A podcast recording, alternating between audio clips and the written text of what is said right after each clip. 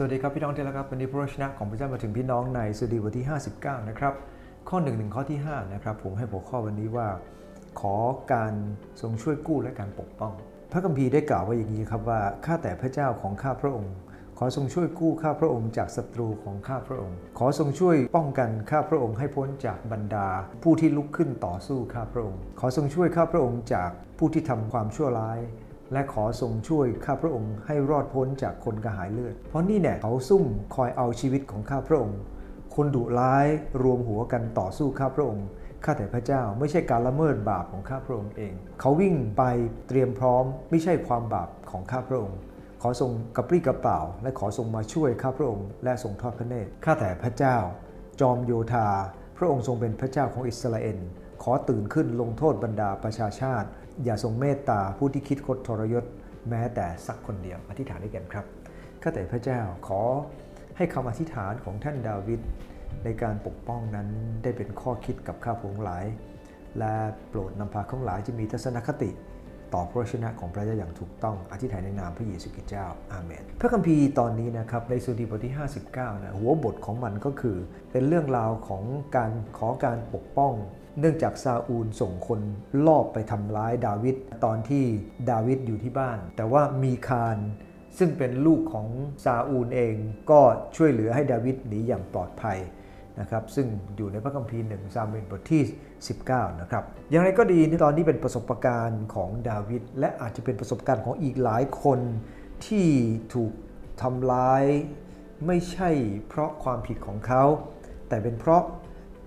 คนอื่นอาจจะเสียผลประโยชน์ ปัจจุบันนี้เราอยู่ในโลกที่บางคนก็เสียผลประโยชน์ แล้วก็เมื่อเสียผลประโยชน์ปั๊บก็ชอบทำร้ายคนอื่นเป็นเรื่องปกติ และในพระคัมภีร์ตรงนี้ ลักษณะของการเขียนในสุดีบท 59 จะเป็นอย่างนี้ พอเขียนข้อที่ 1 จนถึงข้อที่ 5 ไปข้อ 6 ข้อ 7 ข้อ 8 ถึงข้อที่ 10 หลังจากนั้นก็จะมีคำอธิบาย เพิ่มเติมไปอยู่ในข้อที่ 11ถึง13 มันจะจับเป็นคู่คู่ ข้อ 1 ถึงข้อที่ 5 11ถึง13 ข้อ 6 ข้อ 7 และข้อ 14 15 8ถึง10 แล้วก็16 17 นะครับ ซึ่งจะเป็นตรงนี้อธิบายตรงนี้ ตรงนี้ไปอธิบายตรงนู้นนะครับ ไปเรื่อยๆ นะครับ เป็นคู่คู่กันจากพระคัมภีร์ตรงนี้เราได้ข้อคิดอย่างไร อันที่หนึ่งครับ ท่านขอการทรงช่วยกู้เพราะว่าศัตรูนั้นลุมล้อมเกินกำลังจะรับได้ เราต้องยอมรับความจริงว่าในหลายครั้งที่เราเองถูกทำร้าย ไม่ใช่คนเดียวทำร้ายเรานะครับอาจจะมีหลายคนที่รวมตัวกันดาวิด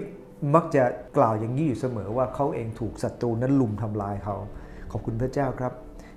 หลายครั้งศัตรูที่ลุมล้อมเรานั้นเกินกำลังที่เราจะรับได้ แต่ไม่ต้องกลัวครับ ถ้าเรามั่นใจ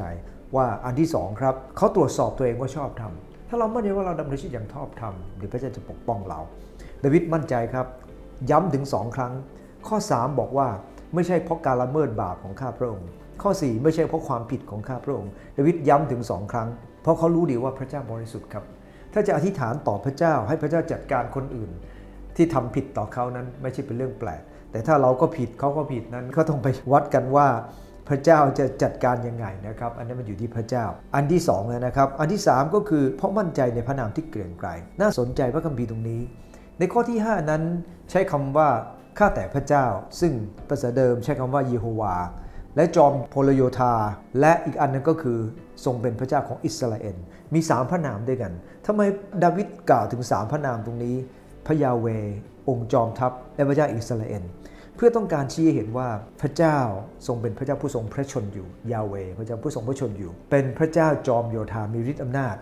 ขณะเดียวกันพระเจ้าทรงปกครองอิสราเอลแม้ซาอูลจะเป็นกษัตริย์ของอิสราเอล แต่พระเจ้าคือพระเจ้าของอิสราเอลดังนั้นดาวิดจึงรู้ว่าต่อให้ศัตรูแบบซาอูล ลุมล้อมท่านเกินที่จะรับได้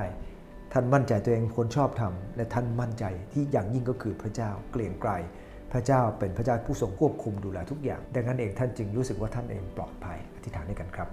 ข้าแต่พระเจ้าขอบคุณพระองค์เจ้าดาวิดของการช่วยกู้ว่าท่านมั่นใจว่าพระเจ้าของท่านนั้นเป็นพระเจ้ายิ่งใหญ่ ท่านมั่นใจว่าตัวเองไม่ได้ทำผิด และท่านยอมรับว่าศัตรูจะยิ่งใหญ่ แต่ไม่มีสิ่งใดที่ยากเกินพระเจ้า ท่านสรรเสริญพระองค์อย่างไรข้าหลายจะวางใจพระองค์เช่นเดียวกัน อธิษฐานในนามพระเยซูคริสต์เจ้าเอเมนเช่นวันกัน